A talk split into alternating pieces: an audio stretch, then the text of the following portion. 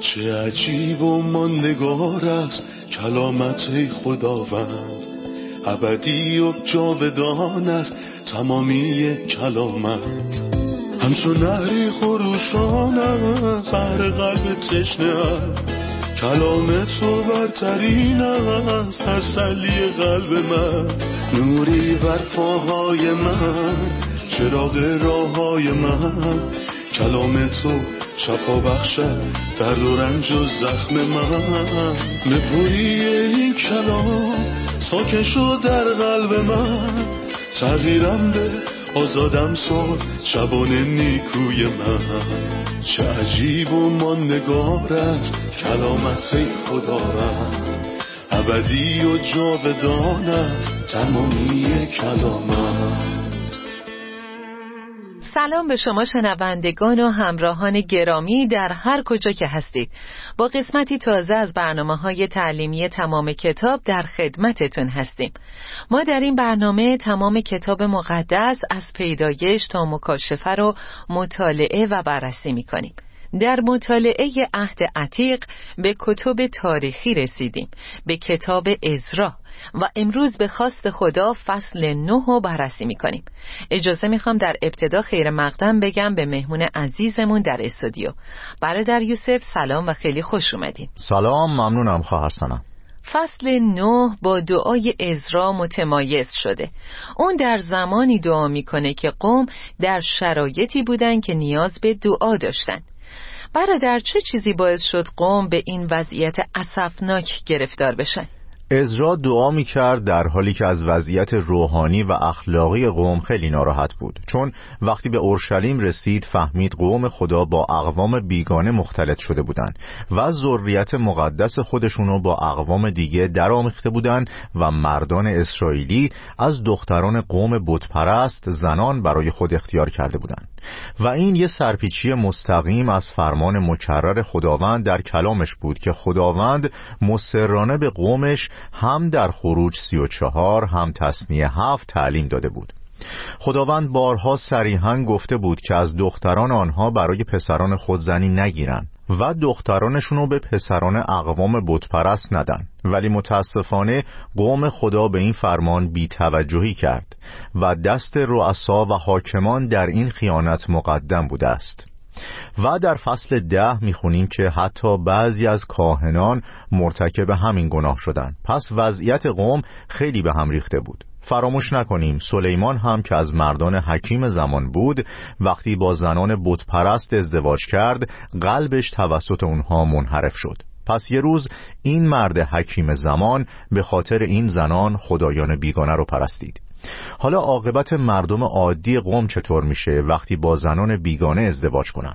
وضعیت خیلی خطرناکی ایجاد میشه و بتپرستی کم کم در قوم خدا نفوذ کرد. درسته. آیاتی رو از فصل نه می‌خونم.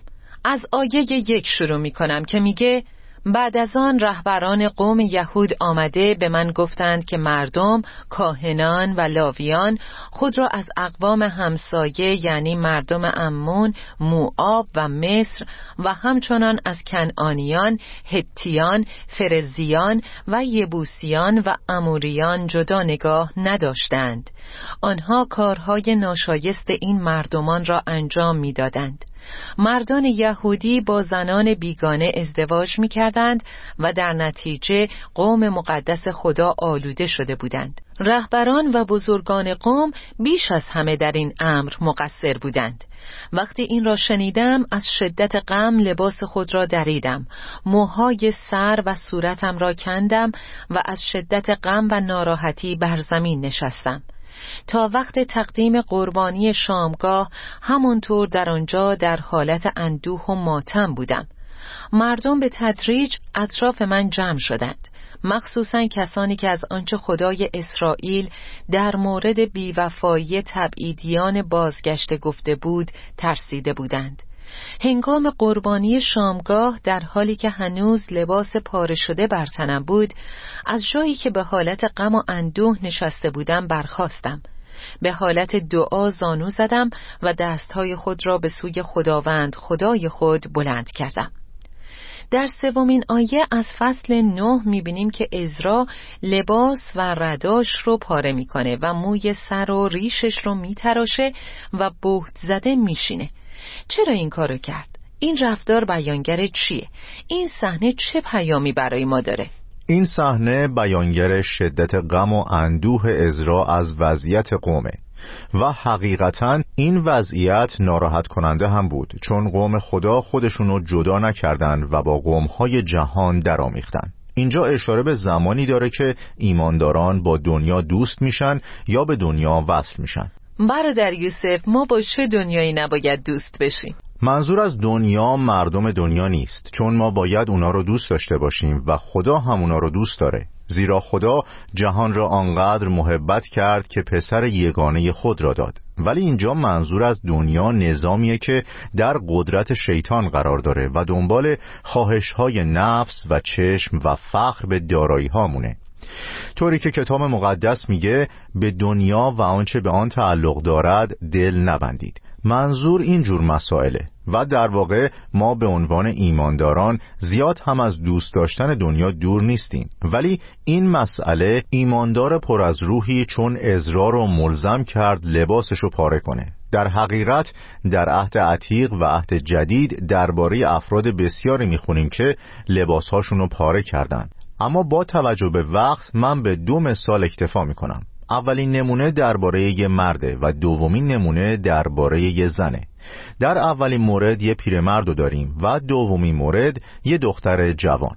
در پیدایش سی و هفت خبر وحشتناکی به یعقوب رسید. زمانی که لباس فاخر یوسف رو نشونش دادن و بهش گفتن لطفا ببین این لباس پسر توه یا نه. و یعقوب جواب داد حتما یه حیوان درنده اونو خورده. بعد لباسش رو پاره کرد. یعقوب در این صحنه به شدت غمگین و ناراحت بود.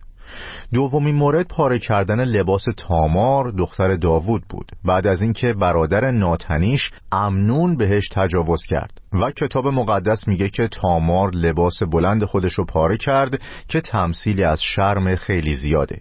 در نمونه اول اندوه بی حد و اندازه و در نمونه دوم شرم بی نهایت رو می‌بینیم. ولی گناه از هر دوی اونها سختتره چون هر دو رو شامل میشه. اما گناه مایه شرمساری هر ملتی است و گناه باعث ناراحتی عمیقی میشه. وقتی ازرا این ناراحتی عمیق و, و این شرم خیلی زیاد و حس کرد لباسش رو پاره کرد. امیدوارم که ما در ارتباط با دنیا دوستی قلب هامونو و نه لباس هامونو پاره کنیم و در طلب رحمت خداوند باشیم. چنانچه کلام خدا میگه هر که بخواهد دنیا را دوست داشته باشد خود را دشمن خدا میگرداند آیا چیزی بدتر از این هم وجود داره؟ چطور ممکنه یه ایماندار به دنیا دلبسته باشه و در موضع دشمنی با خدا قرار نگیره؟ پس این کار نشانه ناراحتی عمیق و شرم زیاده آیا پاره کردن لباس و ردا رو میشه به عنوان توبه تلقی کرد؟ نه این نشانه ناراحتیه پس ما باید دقیقا چه کار کنیم؟ لازمه یه قدم دیگه برداریم یعنی توبه و ایمان توبه یعنی وضعیت بدمون رو حس کنیم ولی ایمان یعنی خودمون رو به خدا تسلیم کنیم. برای همین ازرا خیلی فوقالعاده عمل کرد چون در غم و اندوه زیاد نموند بلکه رفت تا به گناهان خودش و گناهان قوم در حضور خدا اعتراف کنه. یوحنای رسول در نامه اول خودش میگه اما اگر ما به گناهان خود اعتراف نماییم می توانیم به او اعتماد کنیم زیرا او به حق عمل می کند او گناهان ما را می آمرزد و ما را از همه خطاهایمان پاک می سازد. ما باید به حضور خدا بریم و به گناهان، خطاها و بیعدالتی هامون اعتراف کنیم. و ازرا نمیگه که فقط قوم گناه کردن بلکه خودشو با برادرانش یکی می‌کنه. اون احساسات قوم رو درک کرد و رهاشون نکرد بلکه خودش هم اعتراف کرد. انگار یکی از اونهاست. و اعتراف می‌کنه که همه گناه کردن و پرونده رو به حضور خداوند میاره. چون می‌دونست که خداوند مداخله می‌کنه و راه حلی برای این مشکل داره. عالیه. قسمت های از این دعای بینظیر رو می‌خونم. ازرا در آیه پنج اینطور دعا می‌کنه. هنگام قربانی شامگاه در حالی که هنوز لباس پاره شده بر تنم بود از جایی که به حالت غم و اندوه نشسته بودم برخواستم به حالت دعا زانو زدم و دستهای خود را به سوی خداوند خدای خود بلند کردم و گفتم ای خدا آنقدر شرمگین هستم که نمی‌توانم سر خود را در حضور تو بلند کنم.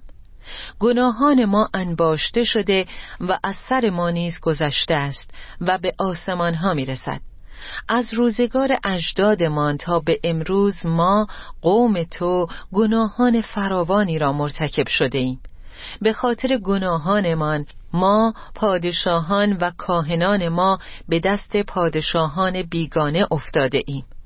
ما کشتار، قارت و اسیر شده و کاملا رسوا شده ایم چنان که تا به امروز هستیم. ای خداوند خدای ما اکنون مدت کوتاهی است که به ما لطف کرده ای و اجازه داده ای که عده از ما از اسارت خلاص شویم و در این مکان مقدس در امنیت زندگی کنیم تا چشمانمان روشن گردد و در بردگی نیروی تازه کسب کنیم. هرچند ما برده هستیم ولی تو ما را در حالت بردگی ترک نمی کنی.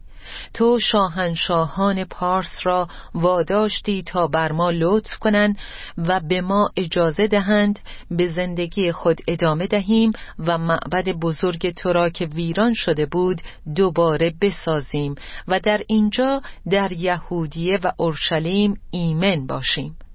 اما بعد از این همه وقایع دیگر چه می‌توانیم بگوییم؟ ما باز هم از فرامین تو ای خدا که به وسیله خادمان خود انبیا به ما داده ای سرکشی کرده ایم آنها به ما گفتند که این سرزمین که ما تصرف خواهیم کرد به وسیله کارهای ناشایست و زشت مردمی که در سرتاسر سر آن سکونت دارند ناپاک شده است. آنها به ما گفتند اگر می‌خواهیم از این سرزمین بهرهمند شویم و آن را تا ابد به فرزندان خود واگذار کنیم هرگز نباید با این مردم ازدواج کنیم یا کاری کنیم که باعث موفقیت و سعادت آنها شود. حتی بعد از آن همه مجازات و سختی که به خاطر گناهان و خطاهای خود متحمل شده ایم ما می‌دانیم که تو خدای ما ما را کمتر از آنچه سزاوار بودیم تنبیه کرده ای و به ما اجازه دادی تا زنده بمانیم. پس چگونه ممکن است باز هم فرامین تو را نادیده بگیریم و با این مردمان شریر ازدواج کنیم؟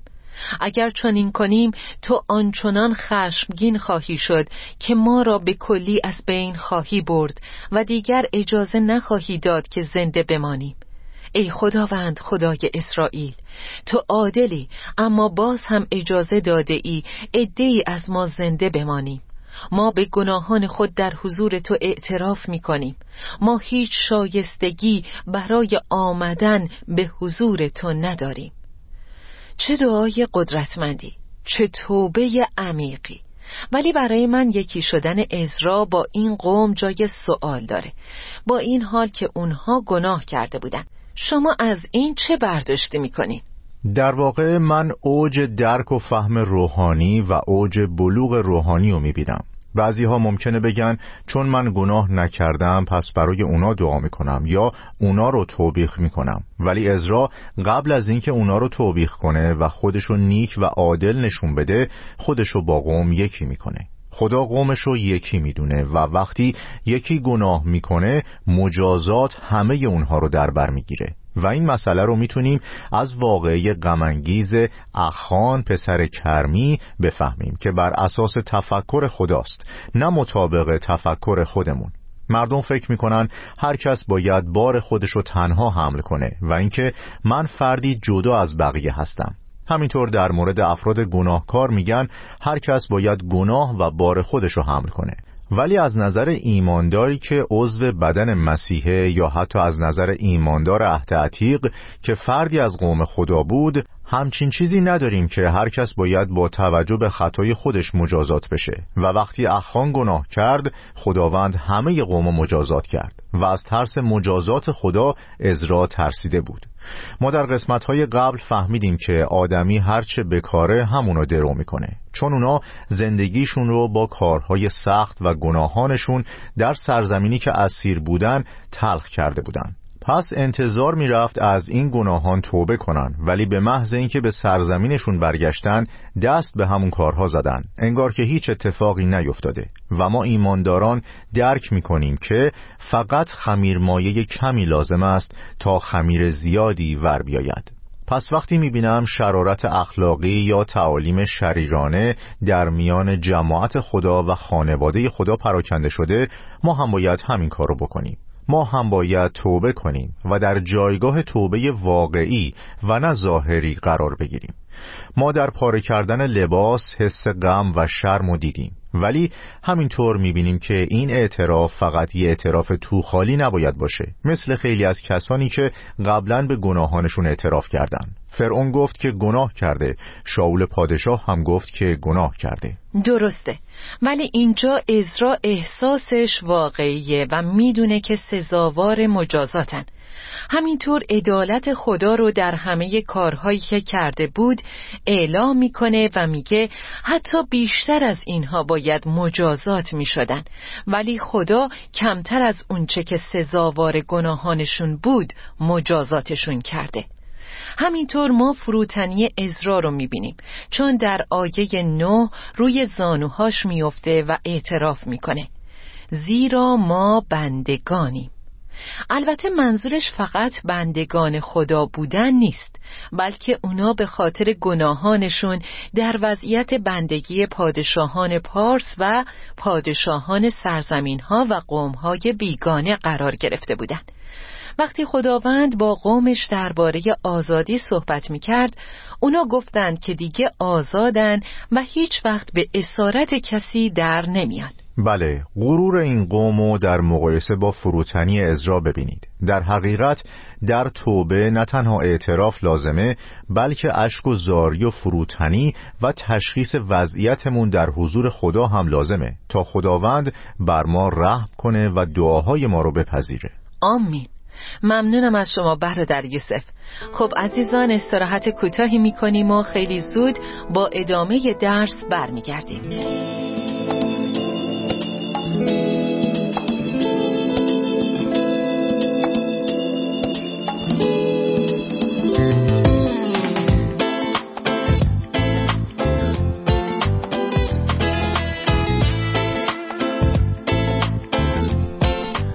همراهان گرامی با ادامه درس برگشتیم تا در کنار برادر یوسف ادامه آیات فصل نه رو بررسی کنیم.